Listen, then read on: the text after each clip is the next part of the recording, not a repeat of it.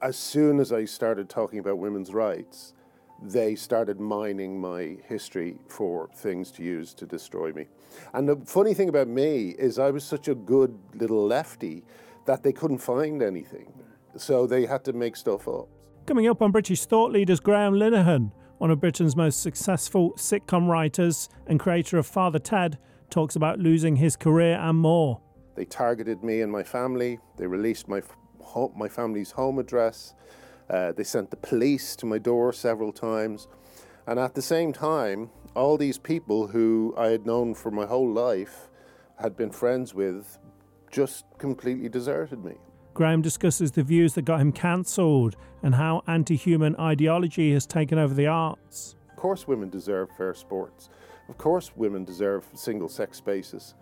Of course, a victim of rape shouldn't be placed in a crisis centre with, with men. It, none of this is controversial. I'm Lee Hall. This is British Thought Leaders.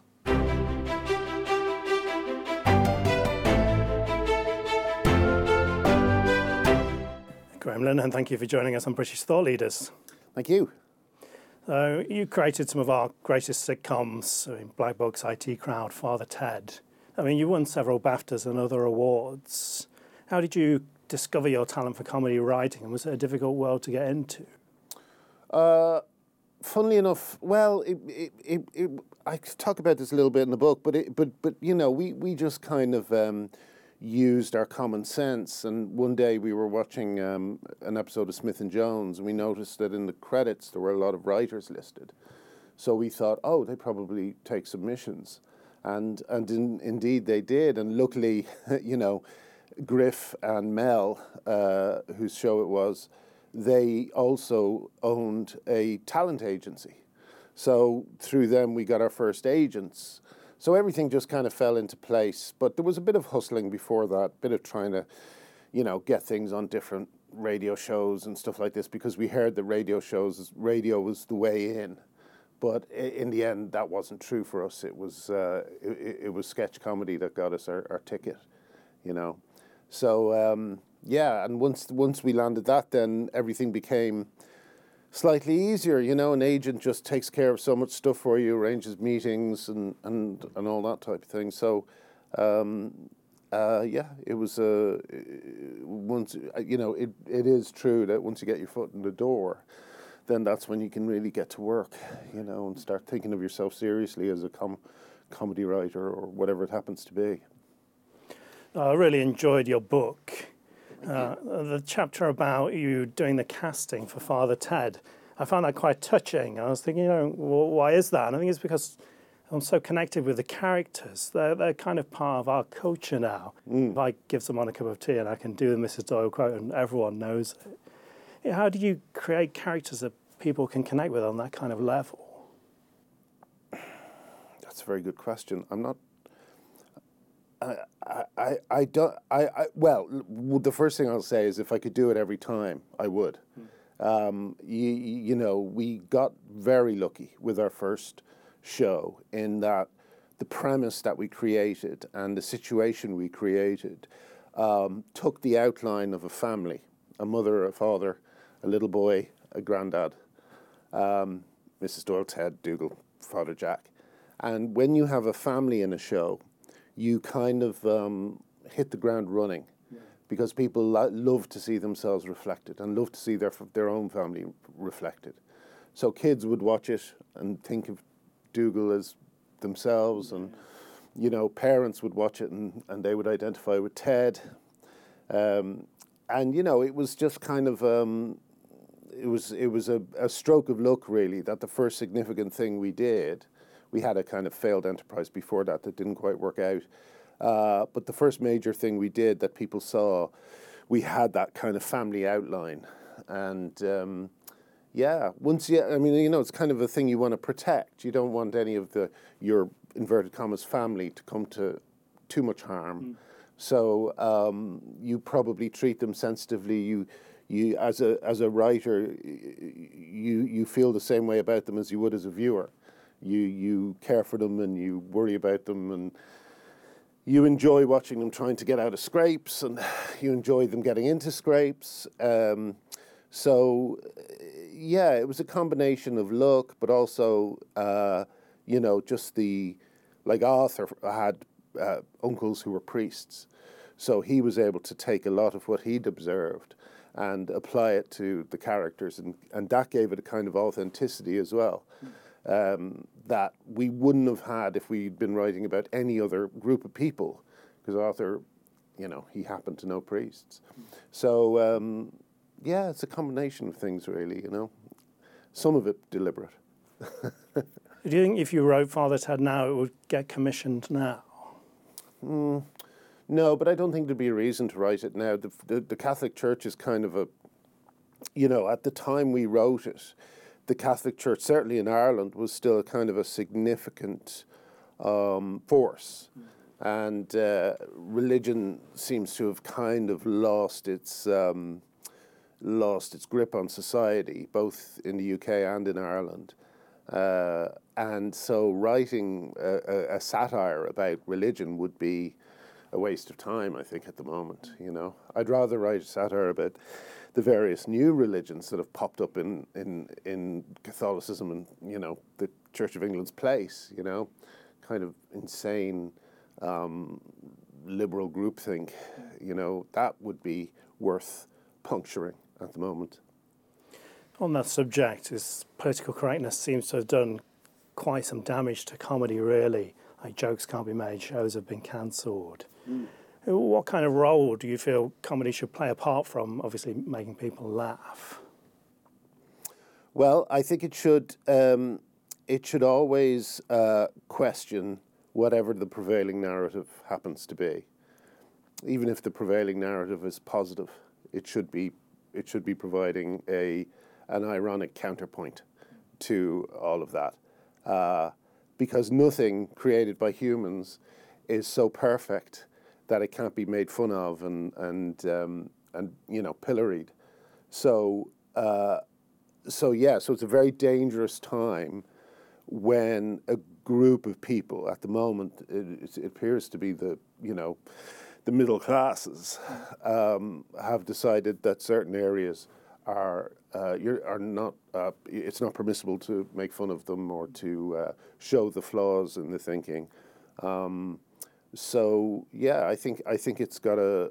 I always just felt if everyone is doing one thing, you shouldn't be doing that. You should be going the other way. I mean, you know, when people were doing uh, when people were doing single camera sitcoms because The Office was so successful, I continued doing uh, sitcoms in front of an audience simply because I just thought, well, why add to the amount of things that all have the same style? Why not try and you know create something that that kind of moves against it. Um, and and you know up until the last show, I think, which which wasn't which didn't really do great numbers, Count Arthur Strong, which I'm still very proud of. Uh, that that technique kind of worked for me, you know. Um, uh, it just seemed that you know if you provide some sort of uh, opposing model, then you'll always stand out you talk in your book a bit about the jester and this role that the, the jester had in kind of reflecting to power you know, things that are being done wrong, but in, in, a way that's kind of you know not going to get them into too much trouble. Yeah. Is that a, a thing that's happening now, or do you think that has kind of been lost by comedy? Yeah, I think all comedy now is establishment comedy. I call I call most comedians these days re- regime comedians, because the the the regime, the particular regime that, that is in power is the mob. You know, it's it basically uh, if you step out of line, if you touch what are considered third rail subjects, um, you know, uh, then you you are immediately um, uh, the subject of incredibly hostile scrutiny. There's a famous quote. I think Jimmy Carr said this about someone else. He said, uh, The joke that will destroy my life is already out there. Right. Which means that if you look through someone's Twitter or through their stand up act, uh, the, the reams of material that's placed online, what you're actually also doing is you're giving your enemies the means with which they can eventually destroy you. the question is, will they or, or won't they? And in my particular case, um, like as soon as I started talking about women's rights, they started mining my history for things to use to destroy me. And the funny thing about me is I was such a good little lefty that they couldn't find anything. So they had to make stuff up. So they've done things like, for instance, um, they fake screenshots of me admitting to sending uh, women photographs of my penis. Really? Oh yeah. Um, the, the, the, their method is very much like um, the way the Sciento- Scientologists used to target their enemies, where they would literally go around someone's area and put up posters saying that X was a paedophile and stuff, you know. That's what they do. Tra- that's trans, trans activists use the various um, techniques of, of, of control employed by cults like Scientologists um, to, uh, to maintain a, con- a general control over the discussion. And so when you step outside of what they de- deem acceptable, then you immediately kind of um, leave yourself exposed. And what I didn't realize, and what I was very naive about, was I genuinely thought my friends and colleagues would see what was happening and, and help. It's been a very strange and sobering experience. You know, I, I realize now that none of us were ever safe. As soon as the internet kind of came along, no, none of us were safe. And uh, I just happened to touch the, the biggest third rail of all, really, which was trans rights. I mean, the subtitle for your book is How I Made and, and Lost a Career in Comedy. Can you just talk us through what happened from you being one of Britain's best loved comedy writers to losing your career and other things as well? Yeah, well, I basically, everything was going great. I, um, you know, one of the last things that happened before this all kicked off was a standing ovation for a Lifetime Achievement Award at the Comedy Awards. Mm. And then the instant I started talking about women's rights, um, all of that disappeared. You know, the support. I started to get abused by trans rights activists online. They targeted me and my family. They released my my family's home address. Uh, they sent the police to my door several times. And at the same time, all these people who I had known for my whole life, had been friends with, just completely deserted me, you know? And I would ask them, what do you disagree with? What, what, where do we differ? Like on a subject like women and do women deserve fair sports? Mm. Or do these men who are currently stealing their medals and their places on podiums and their pri- cash, their prize money, are these men cheats or not? And they simply refuse to answer. Mm. You know, the, the amount of looking the other way from people who I thought were moral, good people. You, you spend your whole life reading about um, other occasions in which uh, friends let other friends down, like the McCarthy, um, uh, the McCarthy years, and and you know from everything from the, the, you know the Stasi. I, I believe something like one in six was it one in six people in East Germany were members of the Stasi. Were informing on their friends and friends and colleagues, and um, you see all this and you just think it's part of history, you know. And then and then when it when a, a moment comes when all you would need would be the support and friendship of the people who are supposedly your friends, it just evaporates, you know? So, uh, and, and what was most surprising to me was that it evaporated on something as fundamental as the right of our daughters to go into a space that's female only and not encounter a man. The views you were expressing, were they that controversial? They, they, they're not. They're not. They never have been. This is not a controversial, my positions are not controversial. Mm. What has happened though is that I unfortunately know a lot of very weak people who who don't have the courage to actually stand by me and say, yeah, of course women deserve fair sports. Of course women deserve single sex spaces. Of course a victim of rape shouldn't be placed in a crisis center with with men it, none of this is controversial. We saw in Scotland recently, um, Andrew, the case of Andrew Miller, you know, uh, who uh, abducted a, a, a 11 year old girl, uh, raped her repeatedly, um, while dressed as a woman. Um, and, you know, that's what self ID means. Self ID means that anyone, the future Andrew Millers of the world, can go into a space with my daughter, my friends' daughters, wives, um, without being challenged. And if my daughter or, or a woman was to challenge one of these men, they would get into trouble.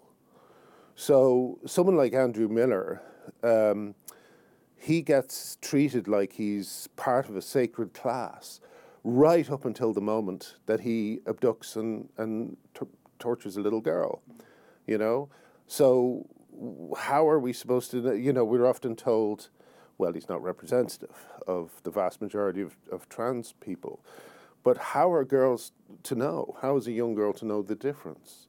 Until uh, do, do, do they have to wait until something happens before they can object? It's a completely untenable position. And I'm still astonished at the amount of people I um, used to know who don't grasp that basic fact. Uh, some of the things that have happened, uh, you've listed some, and like for example, male rapists getting put into a female prison as well. It's just hard to understand how we got to this point.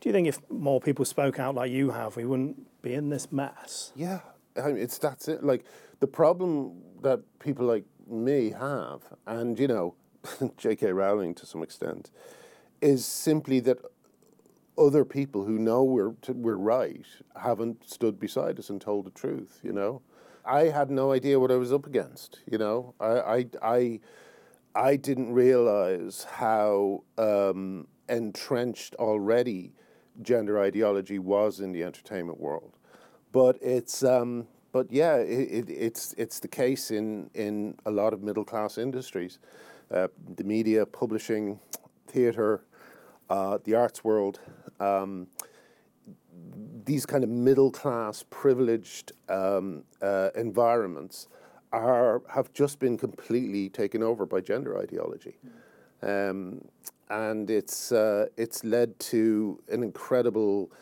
Uh, uh, it's the dog that didn't bark. You know, we. The, I think the chilling effect of of what's going on is it, it's it's obviously going to be extremely hard to measure because you're you're you're trying to measure something that's not there, and um, who knows what uh, artists and comedians are just deciding it's not even worth it, because even if you do forge a career, uh, you could be taken down at, at any time by a kind of a, a, a, an unseen jury that um, is able to make up any old uh, nonsense about you uh, and get away with it. So I would say, yeah, I think there's probably a the the damage from these years is can be seen in both the visible damage in that it's done to people like James Dreyfus, um, but also the invisible damage of, of the comedians and writers and, and and thinkers who are who are just not daring to step outside the ordained lines. Do you think our arts have suffered because of that? Yes. I mean, you know, there, there was uh, lists of uh, feminists handed around in the art world, you know, and in publishing. You know, this person is a turf, you know, like lists of so called turfs, um, uh, which stands for Trans Exclusionary Radical Feminist. Um, and, uh, and, you know, like it, that's like something from, from uh, you know, Mao, Mao's China it's extraordinary level of um, intolerance and uh, surveillance. Yeah. You know, so um, yeah, it's a, it's and it's completely anti-human. It's anti-art, and it's all based on a, uh, a load of nonsense from American academia. You know that somehow managed to escape the, you know, the, the colleges that it came out of and is now running rampant around the, around the world, harming people very severely. You talk in your book about the trap in a sitcom. the trap being the reason that the characters can't just kind of leave and go and do something else.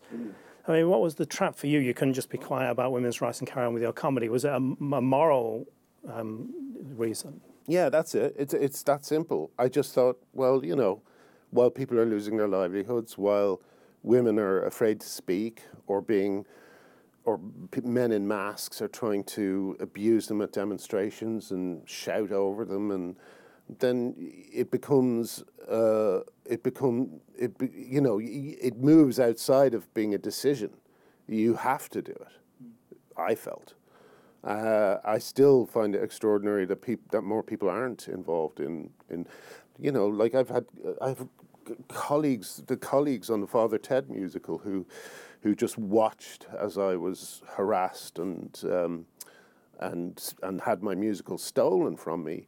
Um, you know, they've all got they've all got daughters, they've all got wives, and yet they still aren't speaking up. Like they wouldn't do it for friendship, which was shocking enough to me, but the fact they wouldn't do it for the women in their lives, I just find that extraordinary. You know, I don't see how one could not try and fight this, you know. Do you think we're at the point where the tide is turning a bit and the public is starting to wake up to some of the damage being done to women's rights and to children's rights in the name of gender identity? Yeah, I mean, we've been waiting for years now for the court cases to start coming in mm. of detransitioners who will be suing their doctors. So we knew it was only a matter of time, and the first first significant ones have started in the states, I think. There's a few here as well that are very important. Ritchie Herron, who's suing the NHS, and we've already obviously had people like Keira Bell, um, who've been very brave in exposing what's going on. And I, yeah, I, but unfortunately, the the it, it, the process is still taking a long time, and it's slower than it should be, because you know, like the, if you read the Guardian, for instance, you would not have a clue any of this is happening, because they they very, very consciously suppress all information about this, you know. So, um, yeah, I think the tide is turning, but it's more like a battleship turning, you know, slow process. But, but we'll get there, I think. So it seems, unless someone's quite heavily into the kind of Twitter world, they wouldn't really know a lot of these things are happening. One interesting problem that we have is that the stories are so mad that when we repeat them, people think we're mad. Mm. You know, and it's it's it's so you you might show I don't know what's a good thing, a good example. Laurel Hubbard is the uh, male weightlifter who um, uh, New Ze- I think New Zealand, um, and uh, like, like Laurel Hubbard now has the um, the world record for women's weightlifting and he, he beat two indigenous New Zealand women. So this is what our, our new kind uh, uh, culture has given us. Two, two indigenous women in New Zealand who lost their world record to a man, you know. And you tell, and w- when we were trying to get signa- signatories for a letter supporting J.K. Rowling, uh, we approached John Cleese, and he said, "Is that story true?" And we said, "Yes." And and he was laughing out loud. He said, "But that's what the that's what the pythons were saying." And it, it just it is extraordinary, but you have to actually kind of hold people still and say it's happening. It's not. It's not. You know, it's not just internet madness. You know, they're giving these kids drugs that will put them into, like young women, into early menopause. You know, these poor kids who think they're turning into young virile boys are actually turning into old women um, and, uh, you know, the, the crisis, the mental health crisis, and the and just the health crisis that that kind of arrived. These these people are going to be in going visiting hospitals for the rest of their lives. They're in their twenties, and they're going to be visiting hospitals for the rest of their lives. I had cancer when I was like 50, 49, something like that. A um, lot of visits visits to the hospital. It's not something you want to be doing as a regular thing in your life. That's what these kids all have in front of them, you know. And no one told them. No one told them. Everyone lied to them, you know. Um, there's essentially a, a, these kids have no idea what they've done to themselves. The, and, you know, they're going to come out of all this um, knowing that society as a whole lied to them and, and, and, and did not stop them from walking off this cliff. And I, I just don't know what the mental health ramifications are, of that are going to be. Mm. When you're a child and you say, "Oh, I'm Superman," and your parents are like, "Yeah, you are," and then you say, "I'm going to jump out the window," and they're like, "No, you're not." Yeah. Because that's what our parents should do. Yeah. With these kids, it's like, "I'm going to change gender." The, the parents should be saying, "No, you're a child." Well, you know, there's a few things that ha- that are happening. You know, a lot of these parents have been convinced that the children will kill themselves if they don't if they don't get what they want. Uh, a lot of the kids have learned from online forums and so on that that actually is the way to get what you want. You you threaten to kill yourself. Um, you know, there's a lot of victims in this. Not just I. You know, while I do think that the the so-called parents of trans children are often the the most frightening people in this because they they will do anything to not face what they've done to their kids. Um, I also know there's a lot of lot of parents who who just couldn't stop it. It was like a, an out of control freight train. You know, uh, like I I've heard this phrase used twice now by, by different parents, where they say my my my daughter or my son is dead set on it. You know, and and you know, uh, they found out in Ireland that fifty percent of the kids who are being um, treated and told that they're trans are autistic, you know? So when you have autistic traits and you find something, and there's something that's being offered as this will solve all your problems, it's so dangerous and disastrous for these for these kids.